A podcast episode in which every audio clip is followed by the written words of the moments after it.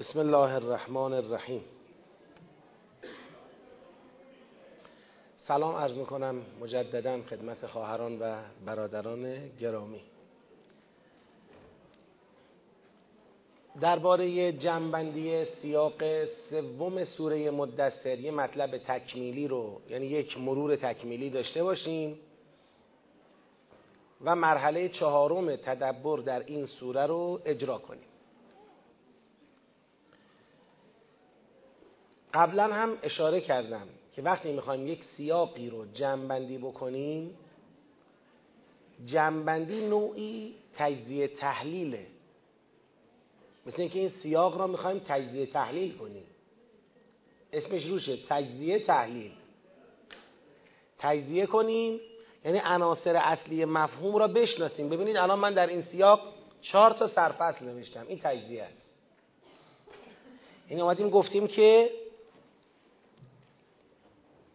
گفتیم که حرف اول این سیاق اینه که هر کسی در گرو اعمال و اخلاق و افکارشه.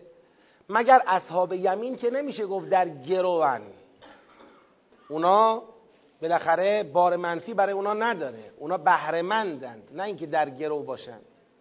این سرفصل اول حرف اول این سیاق. از اینجا منتقل شد به یک سوال و جوابی بین اصحاب الیمین بهشتی با مجرمان جهنمی. در این سوال و جواب موضوع چی بود؟ موضوع علت جهنمی شدن مجرمان بود. چرا جهنمی شدید؟ جوابشون هم چهار تا مطلب بود. بی نماز بودیم اطعام مسکین نمی کردیم با عراجیف و عباطیل گویان هم نشین بودیم روز جزا را تکذیب می کردیم پس سوال و جوابی شد. بین اصحاب الیمین و مجرمین درباره علت جهنمی شدن مجرمان حرف سوم بعد از این سوال و جواب خدا اعراض از تذکره را بر زیر سوال. وقتی معلوم شد که چرا انسان جهنمی میشه خب تذکره آمده که آدم را از جهنمی شدن نجات بده. چرا از تذکره پس اعراض می‌کنن؟ خدا این اعراض را ریشه یابی کرد. در حقیقت حرف سوم بررسی ریشه های اعراضه. چرا اعراض کردن؟ به خاطر کبر. چرا اعراض کردن؟ به خاطر عدم ترس از آخرت. آخرت سنج نبودنشون. اگر کسی تا اینجای سیاق همراهی کرده باشه دل داده باشه علل قاعده اینجا میگه پس من از تذکره اعراض نکنم. من از تذکره بذارید بهره ببرم. خدا اینجا می‌خواد بگه اگر می‌خوای از تذکره استفاده کنی خدا باید بخواد. کسی از تذکره بهره نمی‌بره مگر اینکه کی بخواد؟ خدا بخواد. خدا هم نمی‌خواد مگر برای کسانی که از در تقوا و مغفرت وارد بشن. چرا؟ چون خدا اهل تقوا و مغفرته. این تجزیه. حالا آقا تحلیل کنید. در مقام تحلیل این یه مطلب کلی است که مقدمه واقع شده برای این سوال و جواب. یعنی مطلب اول یا اون فراز اول نسبت به فراز دوم مقدمه است فرعیه. سوال و جواب این است چرا مجرمین جهنمی شدند؟ اما یه چیزی رو خدا باش جمع کرده. مسئله این سیاق صرفا جهنمی شدن مجرمان نیست بلکه زیر سوال بردن اعراضشون از تذکره است. پس در حقیقت این دوتا با هم جمع میشن. می‌خوایم بگیم که تذکره آمده تا مجرمان را از جهنم چه کند؟ بگید. نجات بدهد. کار تذکره اینه. پس چرا اعراض می‌کنند؟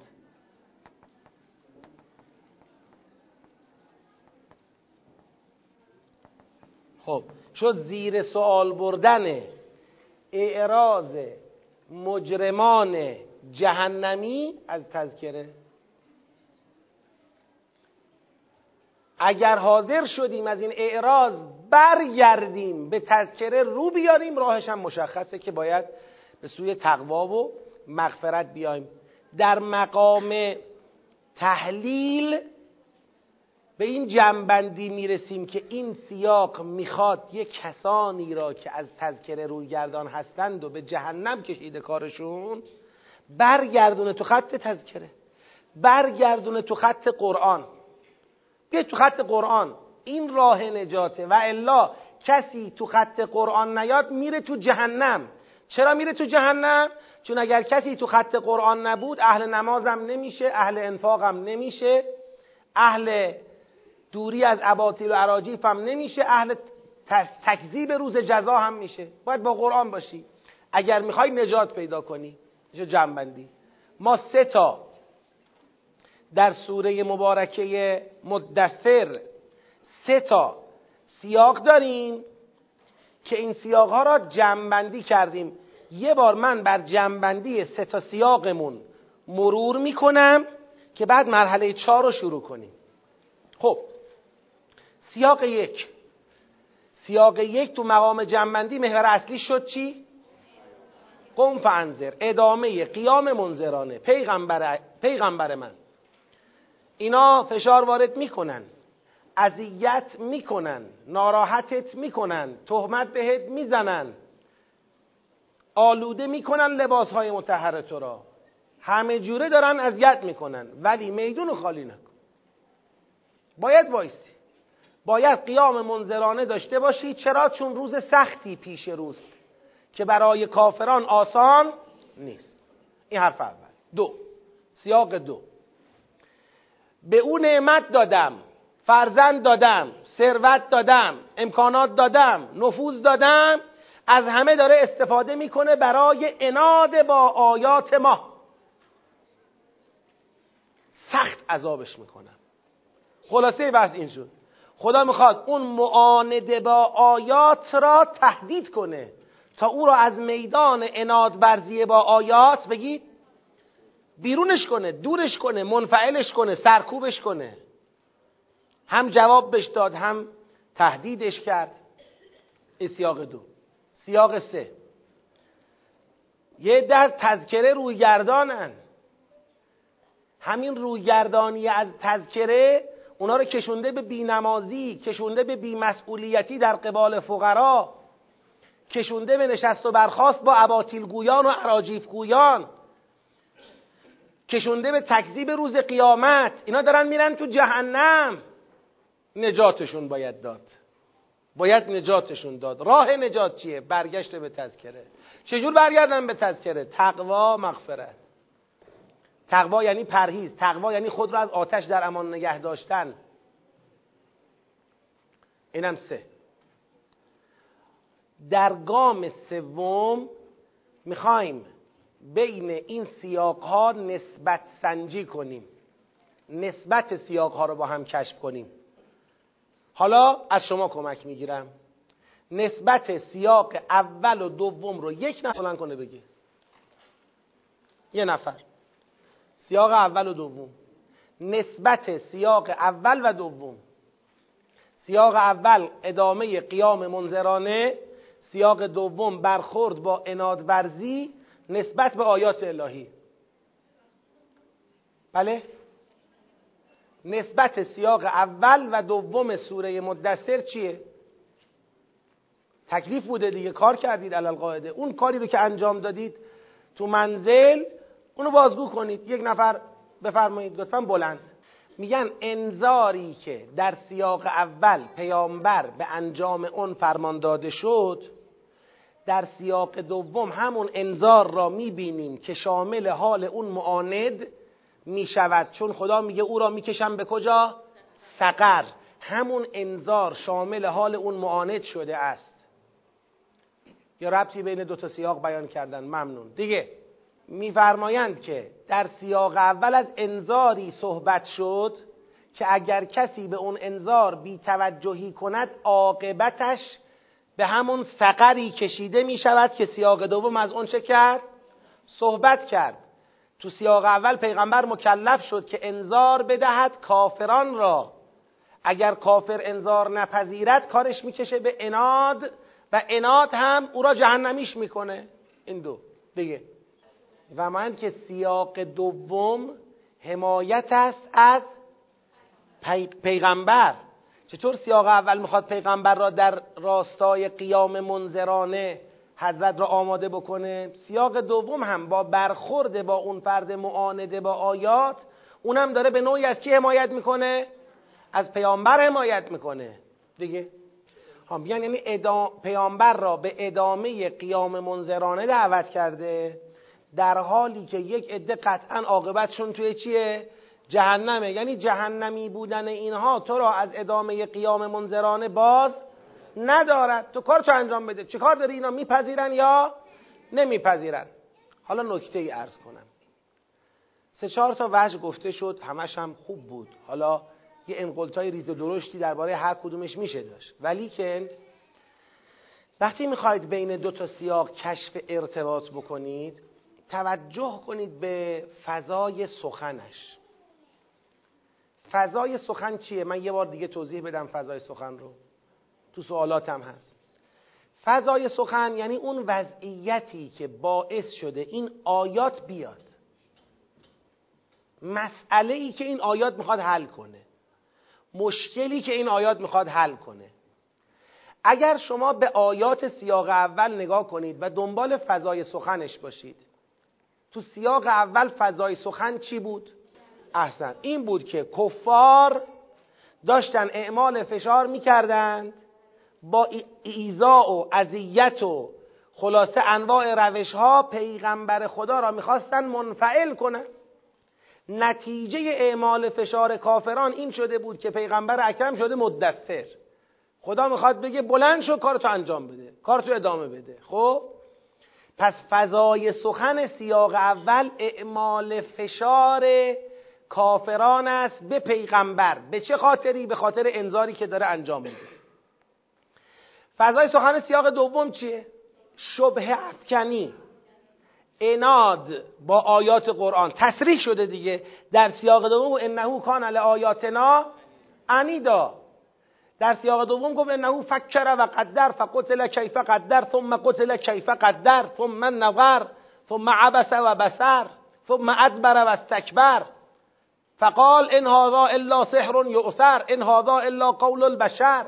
یعنی طرف اومد با یه جست تمام ایاری خواست قرآن را چیکار کنه؟ متهم کنه پیغمبر را متهم کنه. خب حالا بین این دوتا فضا نسبت سنجی خیلی آسونه. یعنی پیغمبر گرامی اسلام در فشار واقع شده به خاطر چی؟ به خاطر اقدامات این معاندین.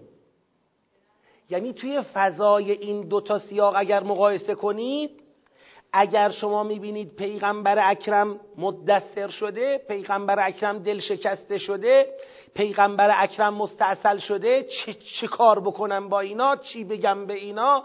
دیگه چقدر بگم که خدا میگه لا تمنون تستکثر لرب بر صبر کن دلت گرفته بابا بیخیال باش لباست کثیف شده برو تطهیرش کن از این حرفا.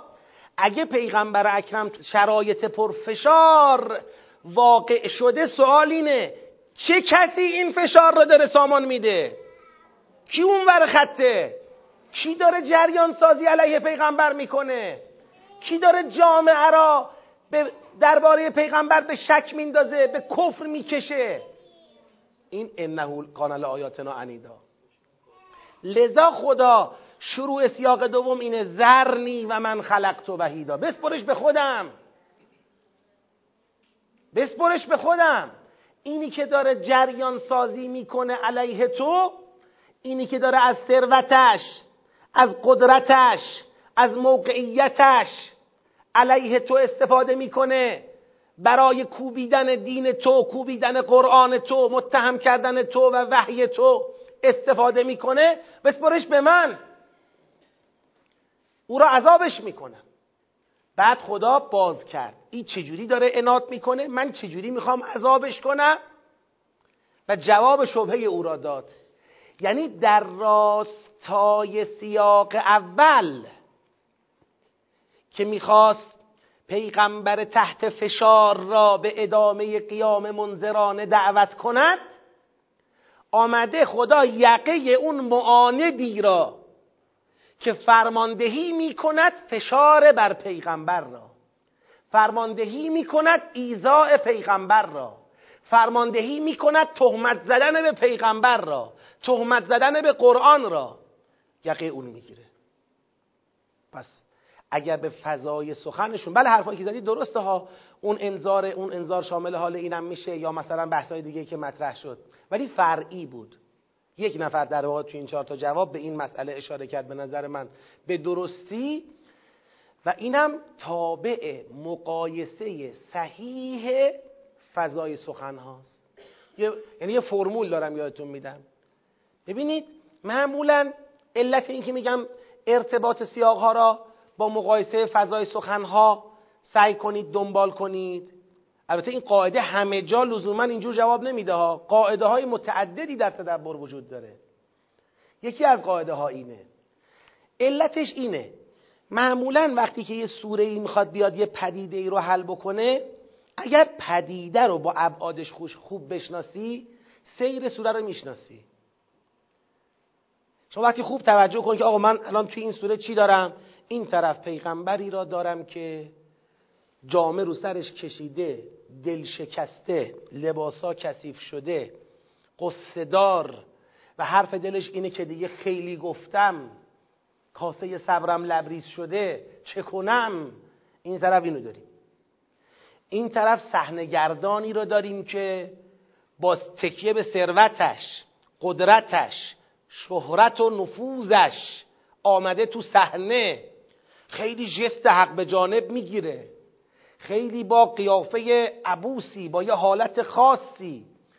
همینطور که داره از قرآن دور میشه. اون فکر باطل خود را می‌خواد اجرایی بکنه و می‌خواد قرآن را متهم بکنه. خب این نسبت این دوتا معلومه. این داره یعنی در مقابل پیغمبر اینه. زهرنی و من خلقت وحیدا انه کان لآیاتنا عنیدا سارهقه سعودا. طرف سوم سیاق سوم چی داریم؟ سیاق. بگید.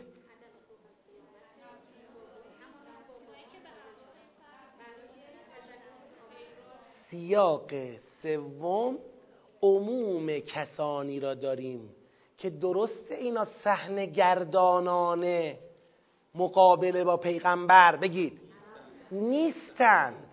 اینا انه کان لآیاتنا عنیدا نیستن معاندین نیستن اینا معاندین نیستن اینا ثروتمندان قدرتمند دارای شهرتی که می‌خواهند علیه پیغمبر جریان سازی کنند نیستند. اینا اونایی که جست می‌گیرند و با جست تمام ایار تهمت به قرآن و پیغمبر می‌سازند بگید نیستن. بله اینا فرماندهان جبهه مقابل پیغمبر نیستن. ولی بیچارگانی هستن که دارن دنبال اونا رو می‌گیرن میرن. برای همینه که گفت اونجا خدا گفت اصلیه سقر. اینا رو گفت ما سلککم فی سقر. مثل اینکه اینا با تناب یا با زنجیر بسته شدن به اونا. وقتی خدا اونو پرتش می‌کنه تو جهنم اینا دنبالش کشیده میشن تو جهنم. چرا؟ چون نخوض و معل. اینا همراهی کننده ها. اینا اون مردم بیچاره که اگر حواسشون رو جمع نکنن آخرتشون را دارن به دنیای این آدمی که یطمع ان عزید دارن آخرتشون را لا یخافون الاخره به دنیای این آدم تماع دارن میفروشن. این معانده با پیغمبر این دنبال طمعشه این دنبال دنیاشه این دنبال ثروت بیشتر و قدرت بیشتر و شهرت بیشترشه. توی بدبخت چی آیدت میشه؟ تو چی آیدت میشه که دنبال رو اون شدی؟ ببینید سیاق اول پیغمبر دل شکسته تنها مانده تحت فشار سیاق دوم سردمدار جریان اناد با آیات الهی سیاق سوم مردم بیچاره ای که دنبال رو به کی شدن؟ اون معاندین شدن آیا همه دنبال رو به او شدن؟ نه یه اصحاب الیمینی هم هستن که گویا اینا دنبال رو به او نیستن این فضای سوره است. این فضای سوره رو شناختی دیگه ارتباطات آسونه. تو سیاق اول خدا میاد به کمک پیغمبر. مثل این می‌خواد صحنه رو جمع کنه. چی شده؟ هیچ. صحنه اینه. معاند اومده تو صحنه فشارها بالا گرفته پیغمبر خانه نشین شده مدثر شده لباس به سرش کشیده مستصل شده. مردمی هم دنبال رو به این معاند شدن. اوضاع رسالت انذاری اوضاع خوبی نیست. خدا می‌خواد بیاد تو صحنه. کمک رسول. چه کنم یک پیغمبر. یا ایها المدثر قوم پاشو. فانذر خدای خیلی سخته خیلی اذیت رب چفا کبر خدا لباس هم آخه. و ثیاب کف طهر دلم گرفته. بر رجز فحجر خدا خیلی گفتم ولا تمنن تستکثر. آخه چطوری؟ ولی رب کف اسبر چرا آخه؟ فاذا نقر فی الناقور. فذلك یومئذ یوم عسیر علی الکافرین غیر یسیر با این چی کار کنم آخه؟ سرنی و من خلقت وحیدا.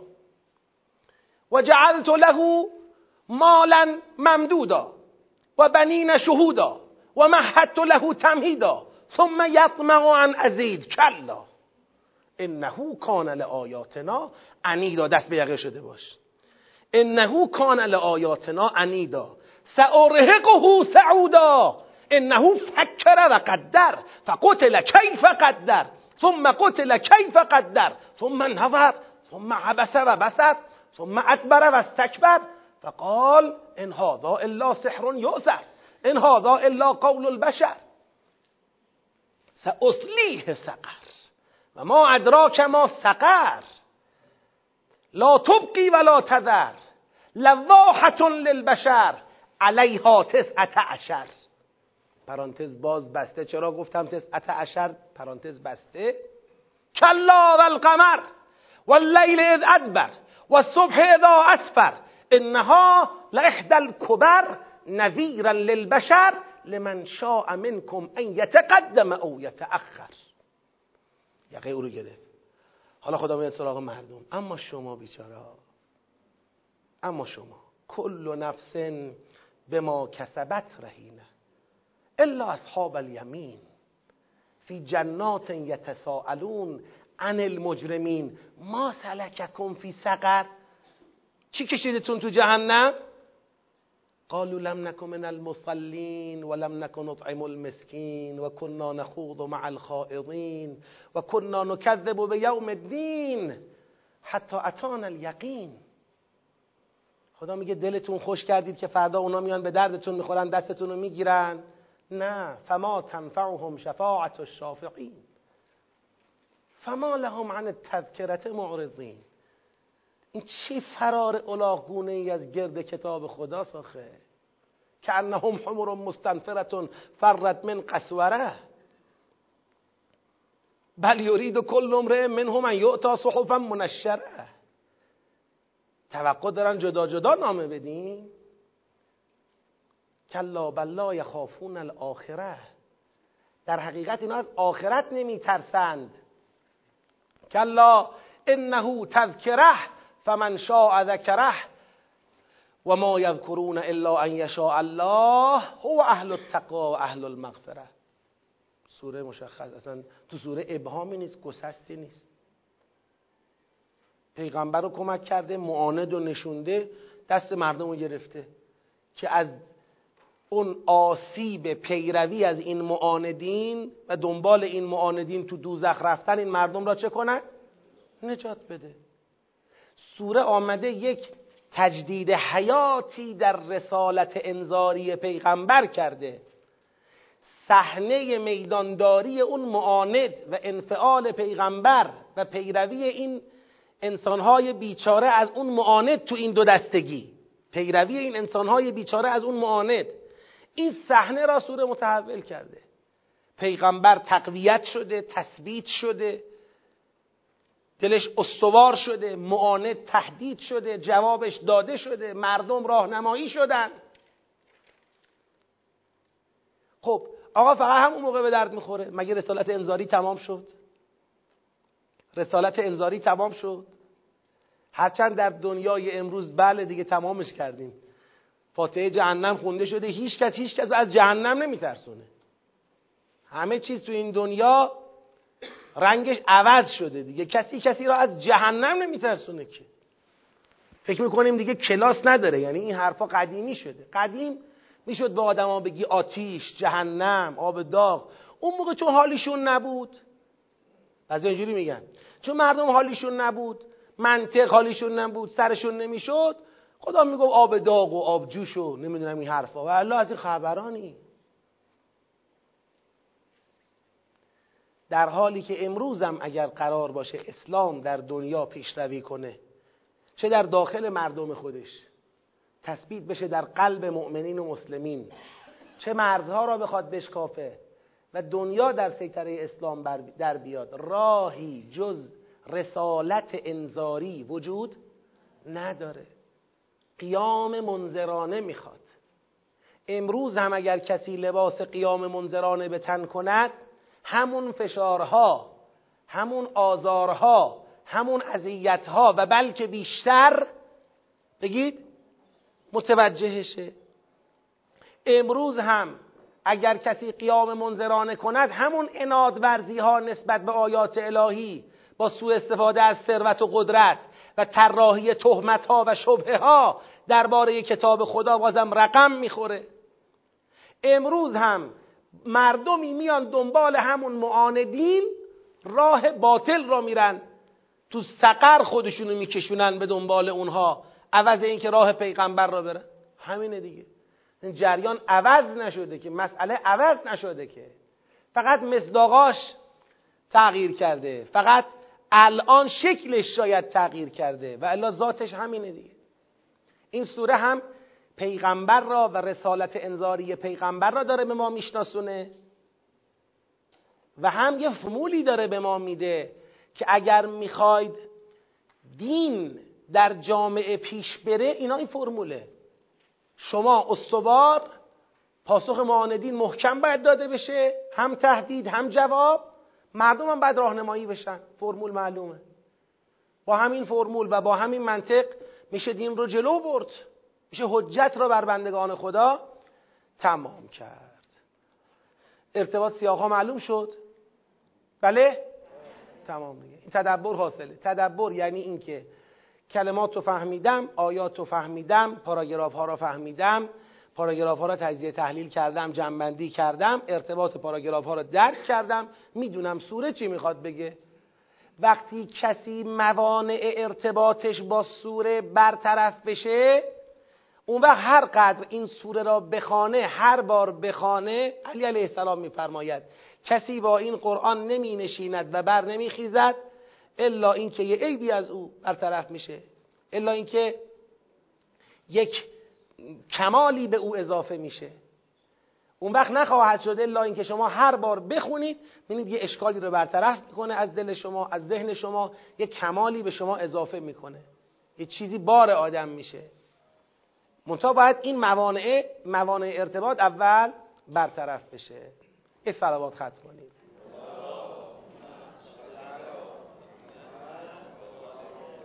سوالشون رو تکرار می‌کنم جواب و مطرح می‌کنم.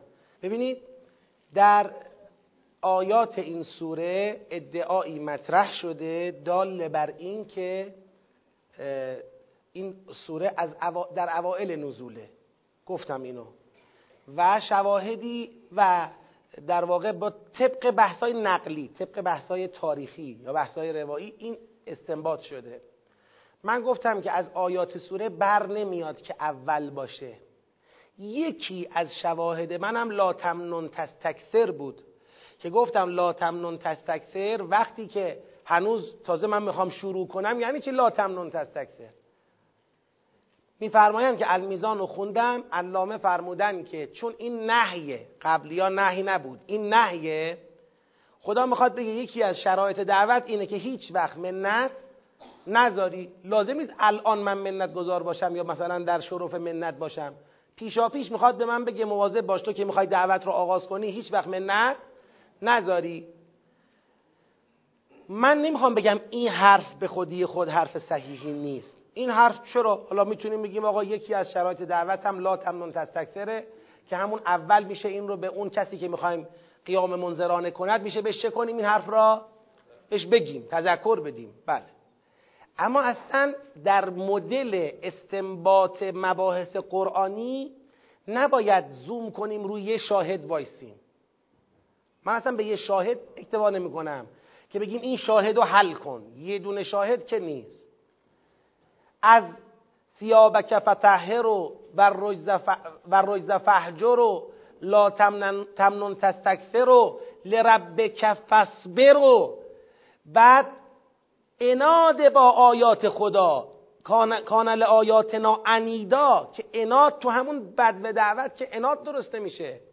اناد و بعد از اون بیان سنگین خدا که تو جهنم می‌برم پوست می‌کنم و از اون شبهه سلایعی شبهه پیچیده که نشون میده طرف کلی زمان گذشته. کلی برنامه ریخته. چی بگیم که قرآن از میدان بره به کنار؟ تو همون بدوکار اینقدر شبه ها پیچیده نبوده. و وقتی میایم جلوتر و وقتی میایم جلوتر از مردم زیادی که دارن چه می‌کنن؟ از تذکره اعراض می‌کنن فرار می‌کنن دنبال رو به معاندینن. توقع دارن وحی به خودشون بیاد کبر گرفتتشون عدم خوف از آخرت دارن. مجموعه فضا فضای اول نزول به نظر نمیاد. خب هفت آیه اول محل بحث من اصلا نیست. اصلا یه نفر بخواد هفت آیه اول و فقط راجبش حرف بزنه یه بحث دیگه است. ما راجب کل سوره حرف می‌زنیم. هفت آیه اول اول نزول اومده بعد آیات بعدی اومده و اینا. مدل این نگاه که من در سوره مزملم گفتم مدل این نگاه غیر از تدبره. من نه انکارش می‌کنم نه اثباتش می‌کنم. ما یه مدل فهم قرآن داریم تحت عنوان تفسیر تنزیلی. یعنی اینکه قرآن را می‌خوام به تناسب زمان نزولش بفهمم. که صاحبان تفسیر تنزیلی اینا میان لیست نزول سوره ها را در میارن میگن سوره ها طبق این ترتیب نازل شده. بعد هر سوره ای را با توجه به جایگاه نزولش می‌فهمن. این سوره کجاست؟ کدوم ساله چه خبر بوده؟ یعنی نوع این فهم تکیه داره به ترتیب نزول و وقایع تاریخ نزول. این فهم غلط است؟ نه. من ادعای غلط بودن برای این فهم ندارم. این فهم بذاریم کنار؟ نه. اما اونی که الان ما خودمون رو باش مواجه می‌دونیم و می‌بینیم یک کتاب آماده است پیش رومون. اینکه این هفته آیه کی آمده این جزء ضروریات فهم این آیات نیست. این هفته آیه هر کی که اومده بالاخره تو این سوره است. می‌دونم دیگه. می‌خوام بگم همون فضای سخن رو نباید با توجه به تاریخ بدانی.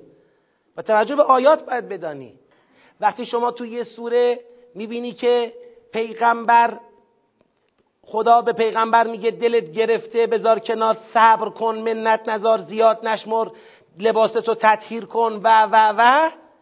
بغلش می‌بینی یه نفر داره اناد میورزه با آیات خدا و تهمت به خدا و پیغمبر داره می‌زنه. اینا به هم ربط پیدا می‌کنه. حالا من نمی‌تونم بیام بگم چون در تاریخ ذکر شده که این هفته آیه اول نزوله پس این به اون ربط نداره. بالاخره تو یه سوره است. ما برای فهم یک سوره می‌تونیم از نگاه مجموعی تدبر می‌خواد بگه نگاه مجموعی داشته باش. قرآن تو اون چهره زمان نزولیش کارهای زیادی کرده. اما برای باقی موندن اومده به یک کتاب تبدیل شده. تو این کتاب دیگه زمان نزول لحاظ نشده. نیومده بگه مثلا چون علق اول آمده پنج آیه علق اول آمده اول اونو بیاریم.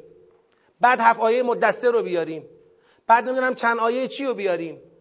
قرآن یه جور دیگه تبدیب شده یه جور دیگه طراحی شده. 114 تا سوره است که با هم شروع میشه با ناز تمام میشه. سوره سوره شده. همین سوره سوره شدن یک فرایند تکاملی در قرآنه. یعنی قرآن رو به یه بلوغی رسونده. اونی که امروز برای من حجته این نیست که بگم این کی اومده اون کجا اومده؟ اگه قرار این کی و کجا خیلی تو فهم این آیات دخالت کنه علل قاعده تو خود آیات چی میشه؟ ذکر میشه. تو خود آیات بروز پیدا می‌کنه. و الا وقتی بروز پیدا نکرده یعنی شما آقا فکرت رو بی زحمت از این مسئله فارغ کن ببین خود آیات از خود آیات چی در میاد؟ و این نکته. شاید در سوره مدثر مثلا میگم آن سوره مدثر. شاید در سوره مدثر ما یک فرض کنید دلیلی شاهد متقنی داشته باشیم بر اینکه این آیات کی اومده کی نیومده و این حرفا. ولی معیار بررسی تاریخ نزول و معیار بررسی روایات مربوطه به آیات معیارش چیه؟ خود قرآنه. یعنی ما مکلفیم اگر یه تاریخی به ما نقل میشه. اگر یه روایتی برای ما نقل میشه. درباره یه آیه یا مجموعی از آیات اونو بیایم. به خود این آیه یا این آیات چه کنیم؟ عرضه کنیم. ببینیم جور در میاد. این باب تو این باب حرفای زیادی وجود داره که من در سطح یک اشاره کردم به بعضی از این حرفا. درباره بسیاری از آیات قرآن شعن نزولها یا تاریخ نزولهایی ذکر شده که اصلا هدفش متهم کردن پیغمبر بوده. اصلا هدفش ریختن آبروی پیغمبر بوده. و همین نگاه تاریخ زده ما که همیشه خواستیم قرآن رو از تو دل تاریخ بفهمیم نه تاریخ رو از قرآن. ما خواستیم قرآن رو از تاریخ بفهمیم. قرآن رو با تاریخ بفهمیم. نه تاریخ رو با قرآن. همین نگاه تاریخ زده ما باعث شده که در همون جایگاه ها ما هم همراه شدیم با همون شعن نزول ها به پیغمبر تهمت زدیم. من فقط ذکر می‌کنم مواضعش رو برید بررسی کنید. سوره عبس که بهش می‌رسیم. تو همین سیر. تو سوره عبس شعن نزول داریم. شعن نزولی که تهمت به پیغمبره. تهمت آشکار. در سوره احزاب شعن نزول داریم تهمت به پیغمبره. آشکار. در سوره تحریم شعن نزول داریم تهمت به پیغمبره. تهمت آشکار. چرا فقط به این سه تا سوره اشاره کردم؟ زیاد شعن نزول اشتباه داریم. اما اینا رو اشاره کردم. چرا؟ چون درباره این سه تا مسئله خیلی خطیره. یعنی کار این شعن نزول زدگی ما کار را به جایی رسونده که پیغمبر در امان نمونده. یعنی راضی شدیم پیغمبرمون نعوذ بالله یه انگی بهش بچسبه شعن نزول ما خراب نشه. ما قرار شعن نزول رو عرضه کنیم. به ما فرمودن متواترم فرمودن که آقا اون چه که از ما به شما میگن اول عرضه کن اگر قرآن تایید می‌کنه مال ماست. نمی‌کنه از ما نیست. ببینید آیا پیغمبر مستاصل شد پیغمبر منفعل شد خدا آمد پیغمبر منفعل نشود مستاصل نشود. این با اسمت پیغمبر تنافی دارد یا ندارد؟ جواب ندارد. چرا تنافی ندارد؟ چون پیغمبر خدا اسمتش به چیست؟ به ارتباط با خدا و اطاعت از خدا. اسمت پیغمبر را اگر کسی منهای خدا تعریف کرد شرکه. اگه کسی خیال کرد پیغمبر معصوم است یعنی نیازی به هدایت خدا ندارد. یعنی نیازی به حمایت خدا ندارد. یعنی نیازی به دلجویی خدا ندارد. یعنی نیازی به تعلیم خدا ندارد. اگر کسی از اسمت چون این تصوری داشت شرکه. هیچ کس تو این عالم جز خدا مطلق نیست. پیغمبر معصوم است چون خدا قدم به قدم راهنماییش می‌کند و او اطاعت می‌کند. اگر قرار باشه که خدا او را راهنمایی نکنه یا او اطاعت از خدا نکنه اسمت از بین میره. پیغمبر در معصومیتش مجبور نیست. هیچ کدوم از کلامیون قائل به این نیستن که پیغمبران الهی یا ائمه در اسمتشون مجبورن. کلی بحثا ما داریم که اسمت با اختیار با همه. پس پیغمبرم یه آدم است که خدا در یه جاهایی از قرآن خدا به پیغمبرش میگه که ان کنت من قبلهی لمن الغافلین.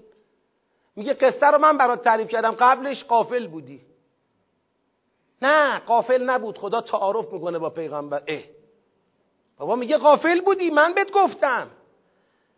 پیغمبر را که مساوی خدا نباید بکنی. خدا میگه ببین علم غیب را هیچ کس جز خدا نمی‌داند. و خدا هم به بعضی از بندگانش به اندازه ای که خودش صلاح می‌داند علم غیب می‌دهد بعدم از اونا چه می‌کنه؟ حراست و حفاظت می‌کنه که نکنه این غیب را کم و زیاد کنن. صاف تحویل مردم بدن. بی کم و کاست. سوره مبارکه جنه. هیچ کس جز خدا در علم غیب مطلق نیست. هیچ کس جز خدا بی نیاز مطلق نیست. هیچ کس جز خدا عالم مطلق قادر مطلق همه خداست. پس پیغمبر معصوم است به هدایت الهی. معصوم است به حمایت پروردگار. معصوم است به اطاعت و عبودیتی که در مقابل خدا دارد. همه اینها در ایشون با هم اسمته برای همین خیلی جاها خدا به پیغمبرش با یه لحنای تندی. مثلا فرماید رسول من کم مونده بود که یه مقدار به سمت اینها از خودت علاقه نشون بدی. لقد کت ترکن الیهم شیئا قلیلا.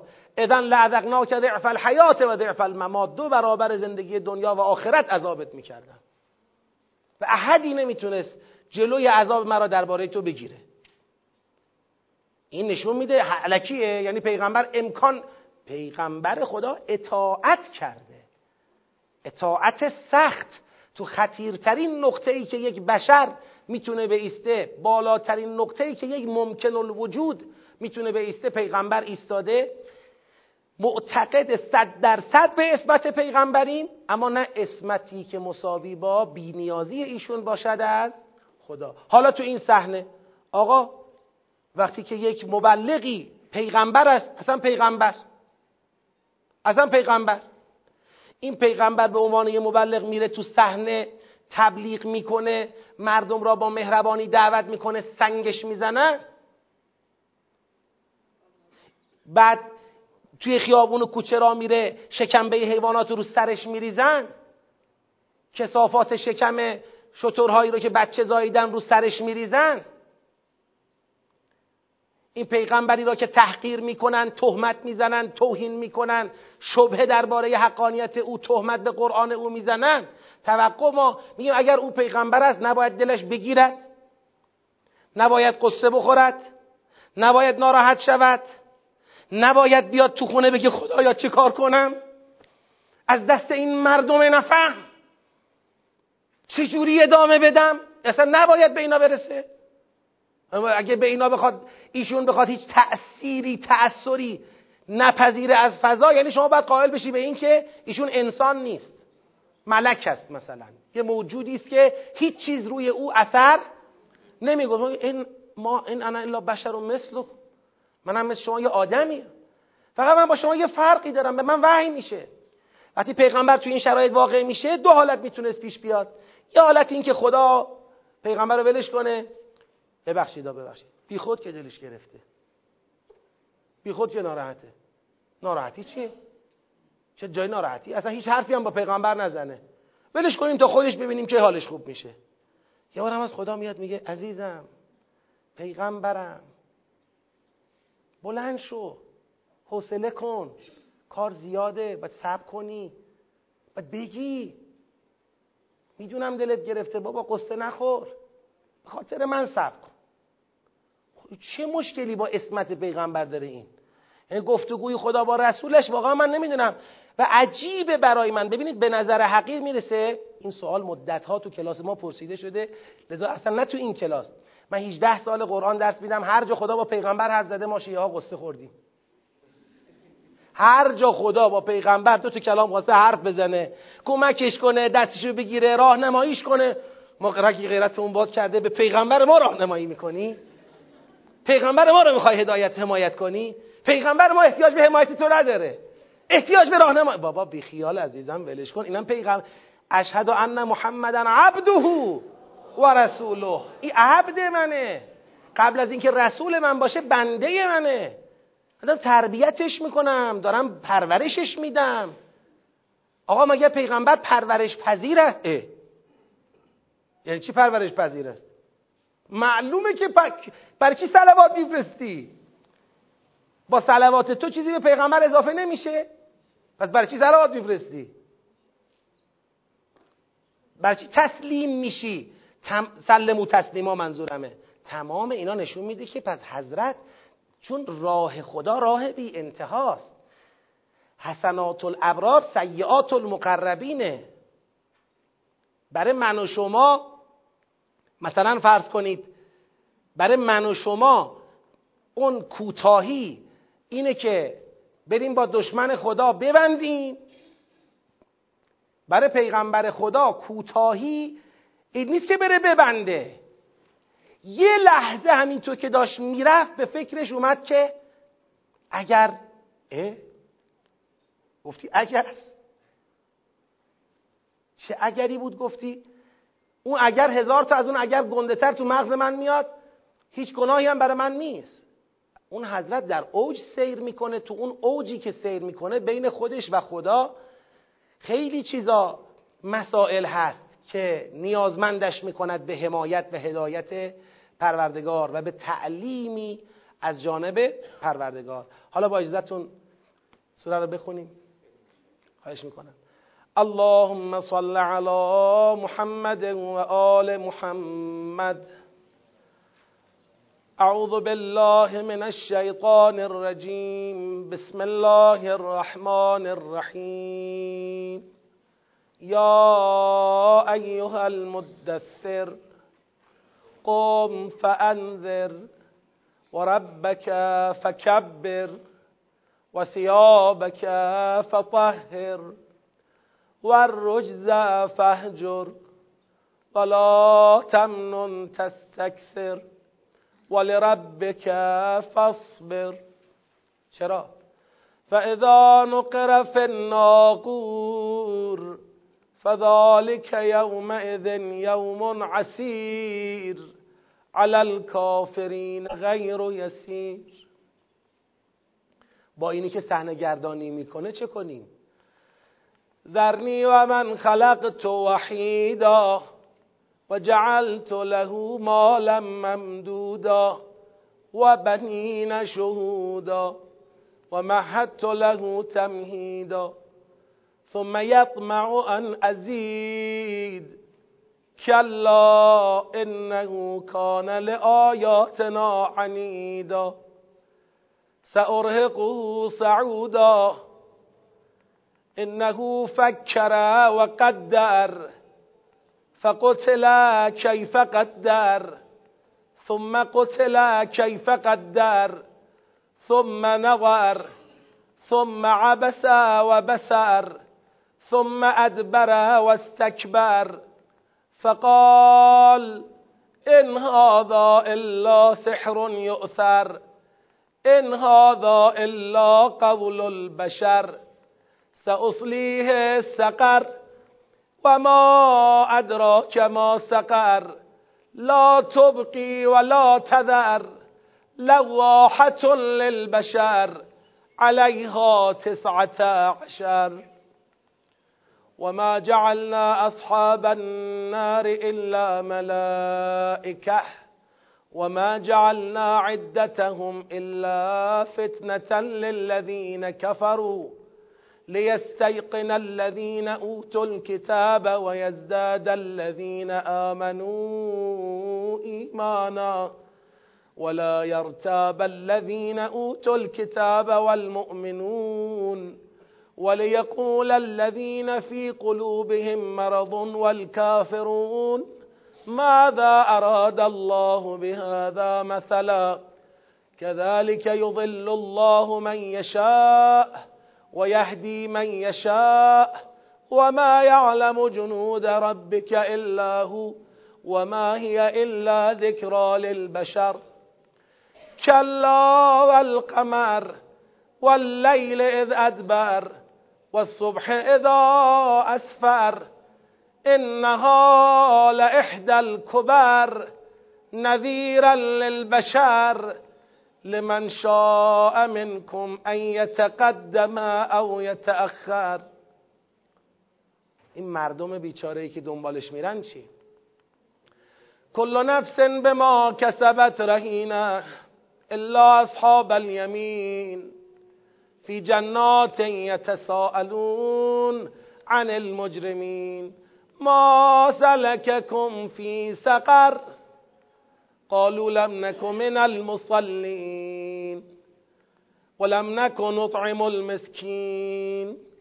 وكنا نخوض مع الخائطين وكنا نكذب بيوم الدين حتى أتانا اليقين. فما تنفعهم شفاعة الشافعين فما لهم عن التذكرة معرضين كأنهم حمر مستنفرة فرت من قسورة بل يريد كل امرئ منهم أن يؤتى صحفا منشرة كلا بل لا يخافون الآخرة كلا إنه تذكره فمن شاء ذكره. وما يذكرون إلا أن يشاء الله هو أهل التقوى وأهل المغفرة. صدق الله العلي العظيم.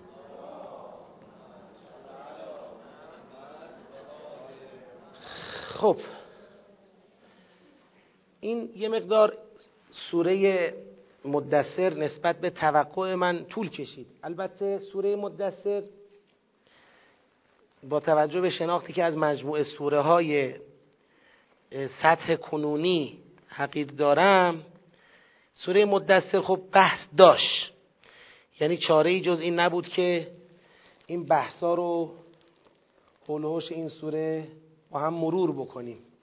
حالا توی این چند دقیقه باقی مانده من دیگه سوره قیامت رو شروع نمی کنم برای هفته آینده تکلیفی نمیدم.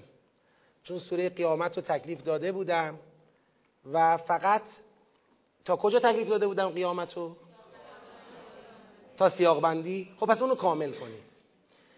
بعد از سیاق بندی جمع سیاق های سوره قیامت و ارتباط یابی سیاق ها یعنی چهار مرحله سوره قیامت انشالله کامل بشه. فهم آیات سیاق بندی جمع بندی سیاق ها ارتباط یابی سیاق ها انشالله بتونیم بلکه هفته آینده سوره قیامت رو تمامش بکنیم. با مطالعه‌ای که شما خواهید کرد انشالله این میسر میشه. یه چند تا سوال از سوالات سوره رو جواب بدم و بقیهش هم که میمونه انشالله توی فضای مجازی تو کانال ها جوابش داده خواهد شد. لغتش اینه. اما لا تمنون منت گذاشتن منت گذاشتن درسته با قطع کردن همراه میشه ولی لغت اونه. همه چیز را به ریشه لغت نمیشه معنی کرد.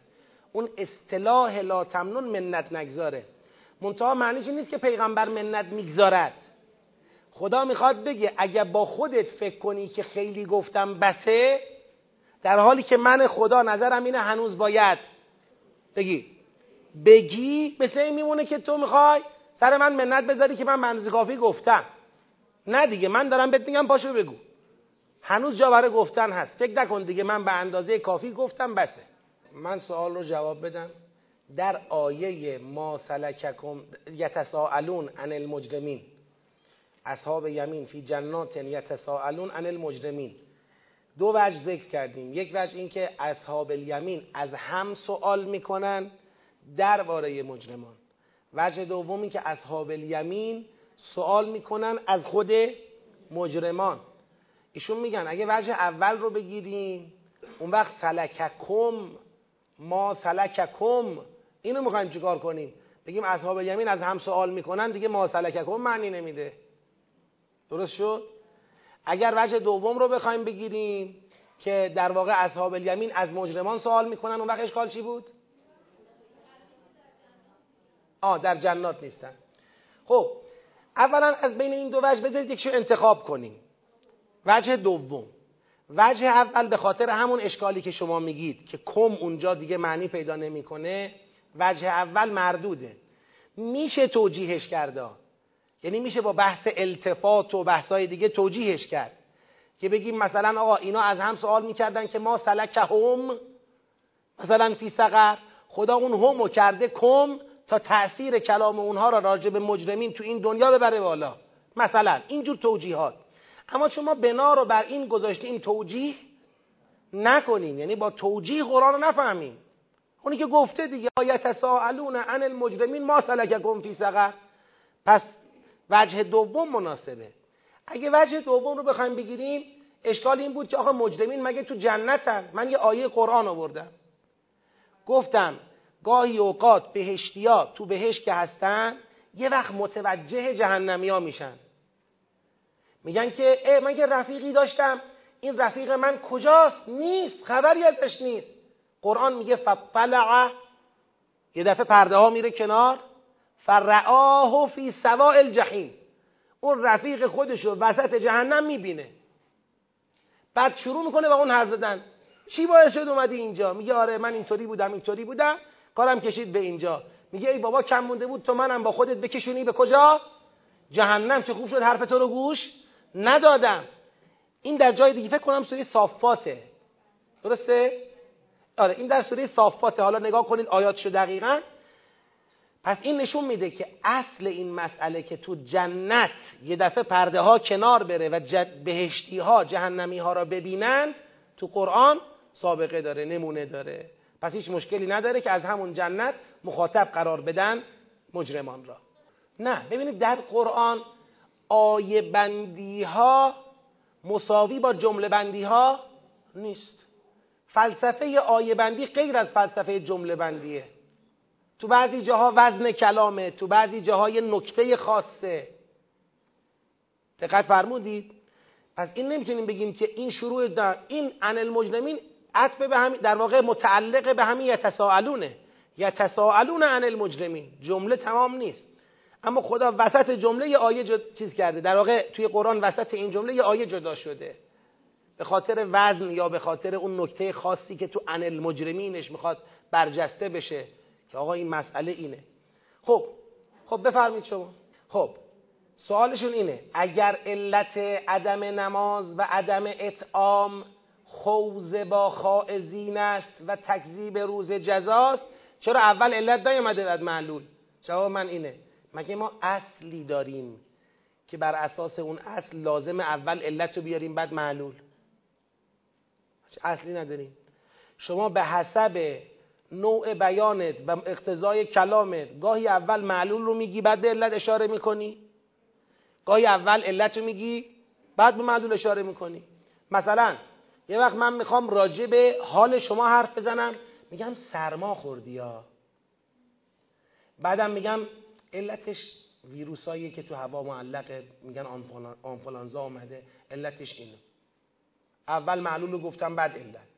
اما یه بار در جایگاه مثلا فرض کنید یه نفر کارشناس هم اومدن می‌خوام راجع به آنفولانزا صحبت کنم. میگه آقا هوا پر از ویروس های معلق آنفولانزا و اینا هم هست بارندگی هم کمه. این باعث میشه که سرماخوری تو جامعه بره بالا. مراقب باید بود. یعنی ما هیچ اصلی نداریم که ما را بخواد محدود کنه به اینکه باید حتما اول علت رو بگید بستگی داره به اینکه چی می‌خوایم بگیم. خب بله. این نکته دقت کنید. تو مسئله سوال و جواب به حقیر اعتماد کنید. خیلی از نکته ها رو اگر من بخوام هین تدریس بهش بپردازم تدریس شلوغ میشه. وقتی تدریس شلوغ میشه عملا دیگه اون انسجام کلام از بین میره. یعنی به هر مناسبتی باید ده تا حرف بزنی. دیگه اون جمعبندی اتفاق نمیفته لذا من معمولا تو تدریس به بعضی از این مسائلی که باید اشاره کنم اشاره نمی کنم و موکولش می‌کنم پیش خودم به سوالات. میگم اینا می‌پرسن من میگم. و اینا نکته های مهمیه. معمولا این نکته ها را اگر دقت کنیم اون تعلم ما کاملتر میشه. چون من به مقوله سوال و جواب به عنوان جزئی از آموزش نگاه می‌کنم پس لطف کنید تحملش کنید. اما قبولم دارم. اگر یه وقتی سوالی دیدم که مثلا دیگه این سوال سوال خیلی مهمی نیست یا ممکنه سوال بعضی باشه بله من خودم اون سوالات رو سعی می‌کنم که خیلی بهش میدون ندم.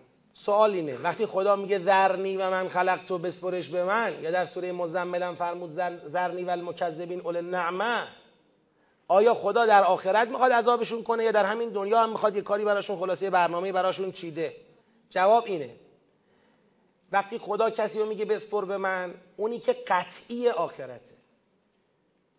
و خود خدا در قرآن فرموده اما نورین نک بعض الذی. حالا اون تعبیرش یادم من رفته نمیگم. میگه گاهی هم نشونت میدم. اون کاری که می‌خوام با اونا بکنم. گاهی. همون جوابی که دادن درسته. گاهی بعضی از اون چرا که به اونا وعده میدیم به تو نشون میدیم. اما همیشه نیست. اونی که همیشگی و قطعی جواب مکذبین در آخرت تو این دنیا به حسب حکمتی که خدا داره اقتضایی که ایجاب بکنه. یه سوال کتبی هم بگم. گفتن که صدق آیه و قرینه سیاق یعنی چی؟ اینش دردناک نیست این سوال صدق آیه یعنی چی؟ قرینه سیاق یعنی چی؟ آدم جواب میده دردناکش اینجاست میگه از خواهرانی که سطح اول هم بودند سوال کردم کسی پاسخ را نمیدانه یعنی کسانی را ما داریم که یک سطح آمدن کلاس بعد هنوز نمی‌دونن صدق آیه چیه ما حالا اینم باز دردناک نیست. بذار روزه اصلی رو اینجا بخونم. دردناک اینه که ما کسی داشتیم دو سه سطح تو تدبر شرکت کرده بود سطح سه یا چهار بود.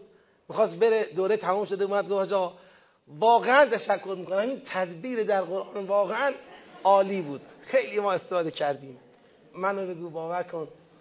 مثل اینکه آب داغ ریخت در دو کلم. اون موقع بود من حال اون بند خدا رو فهمیدم. که می‌رفت مسجد خلاصه صحبت می‌کرد و اینا.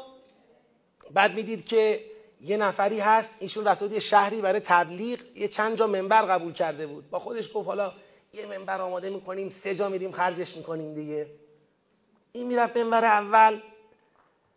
منبر اولش رو که مثلا ده تا منبر حاضر کرده بود. منبر یک رو پیاده کرد. اومد رفت منبر دوم پیاده کنه گفت همون یک رو تکرار می‌کنم روز اول محرمه. دید یه نفر هستش که اومده باز نشسته از همون منبر قبلی اومده اینجا. روش نشد منبر دوم تکرار کرد. منبر دوم رفت. شب رفت یه جایی بعد دید باز اومده. سومیه رو گفت. سه روز اول منبراش تموم شد. خیلی مستحصل و اینا اومد پیش این بنده خدا. حالا ببخشید نیومد پیش بنده خدا. کلی رد و منبر جور کرد زحمت کشید و خلاص ده روز تمام شد. اومد پیش این بنده خدا گفت آقا دست در نکنه واقعا مشتری خوبی بودی و اینا. همه منبرای ما رو شرکت می‌کردی؟ چی بود قصه شما تو همه منبرها شرکت می‌کردی؟ حالا آقا من هر چی قرص می‌خورم این خوابم درست نمیشه هر کار می‌کنم هر جا میرم فقط پای منبر شما که میشینم من یه استراحتی بابا لاغر همون اولش می‌گفتی. ما پدرمون در اومد. این همه منبر حاضر کردن. یا بدتر از اون اونی بود که رفت یه جایی ده شب منبر راجع به بدا صحبت کرد. بدای بحثیه در علم کلام که خدا مثلا لوح محو اثبات و اینا یه نفر اینجوری گوش می‌داد این خیلی خوشحال می‌شد که الحمدلله ایشون خوب داره گوش میده. خدا شو یه نفر حرف ما رو می‌فهمه. این ده شب تمام شده این بنده خدا اومد پیشش گفت آقا دست در نکنه. خیلی استفاده کردیم خواهش می‌کنم. گفت فقط آقا ده شب راجع به بدا صحبت کردی یه شب راجع به خوبا صحبت نکرد. گفت ای بابا. چی شد آخه؟ ما می‌خواستیم راجع به چیز دیگه هست یه چیز دیگه فهمید اصلا. ده شب راجع به بدا حرف زدی. یه شب راجع به خوبا حرف نزدی. حالا این درد ما تازه شد. خواهران سطح اولی که نمی‌دانن صدق آیه یعنی چه. صدق آیه یعنی این. ببینید امروز اشاره کردم فضای سخن. درسته؟ گفتم هر سیاقی یه فضای سخنی داره. سوره هم یه فضای سخنی داره که فضای سخن یعنی اون مسئله ای که این آیات به خاطرش نازل شده. حالا این فضای سخن را ما از چی استفاده می کنیم از کجا استفاده می کنیم فضای سخن را از دو تا قرینه استفاده می کنیم دو تا دلیل. یکی صدق آیاته. یعنی آیه راست میگه. وقتی این آیه میگه آقا زرنی و من خلقت و وحیدن انه بعد می‌رسه به این انه کان لآیاتنا عنیدا. راست میگه دیگه. یعنی یه آدم معاندی الان وجود بگی؟ دارد. این صدقه. صدق یعنی راست گفتن. آ قرآن خبر داره میده. میگه یه معاندی هست. اینطوری فکرن قدرن نمی‌دونم از این حرفا. این خبرهایی که قرآن می‌دهد چون راست است ما را متوجه فضای سخن می‌کند. به این میگن استناد به صدق آیه. یه وقت هم هست میگیم استناد به حکمت متکلم. حکمت متکلم یعنی بجا بودن آیه. که عرض کردم وقتی خدا میگه لربک فصبر وقتی خدا میگه لا تمنون تستکثر وقتی خدا میگه ور رویز فهجر این حرف وقتی حکیمان است که این طرف بالاخره احساس فشاری بگید می‌کند. این هنوز هیچ شروع به کار نکرده. میگیم خب خسته نباشید. واقعا خدا قوت. آ بابا بذار واقعا خدا قوت واقعا بذار یه کاری بکنه این هنوز کار نکردیم آخه. اینو میگن بجایی. متکلم حکیم اگر حرفی می‌زند بجا حرف می‌زند. لذا خیلی وقتا خبری نداده. یعنی الان ما در آیت یک تا هفت خبری نیامده که بگه بله کان رسول الله صلی الله علیه و آله و سلم فی تعب و نمی‌دونم و ملالت پیغمبر خدا خسته بود و در ملالت بود هیچ خبری نیست. هیچ آیه‌ای نگفته پیغمبر در فشار بود. از کجا فهمیدی در فشار بود؟ از بجایی. یعنی اون کلام حکیمانه است دیگه. حکیم همینطوری حرف نمی‌زنه که. وقتی میگه آقا خسته نباشی یعنی یه خستگی اینجا مثلا بود. هرچند نگفته فلانی خسته است. ولی من فهمیدم که خسته است. چون بهش گفت خسته نباشید. پس ما گاهی از صدق می‌فهمیم گاهی از بجایی می‌فهمیم. سوال بعدیشون هم اینه قرینه سیاق یعنی چی؟ قرینه سیاق یعنی یه آیه رو با توجه به قبل و بعدش بفهمیم. یه کلمه رو با توجه به قبل و بعدش بفهمیم. نمی‌دونم براتون پیش اومده یا نه. یه وقت مثلا بچهتون میاد یه سوال می‌پرسه میگه بابا ماما مثلا این کلمه یعنی چی؟ شما میگی جملهشو بگو جملهشو بخون. یه وقت ممکنه جمله رو هم بخونه نفهم این کلمه یعنی چی. میگی قبل و بعدشو بخون. یعنی فهم ما از یه کلمه از یه جمله خیلی وقتا ربط داره به وضعیتی که قبل و بعدش وجود داره. به این میگن قرینه سیاق که باید در فهم کلمات و آیات به قرینه سیاق توجه بشود. انشاءالله بقیه سوالاتم تو فضای مجازی جواب میدیم.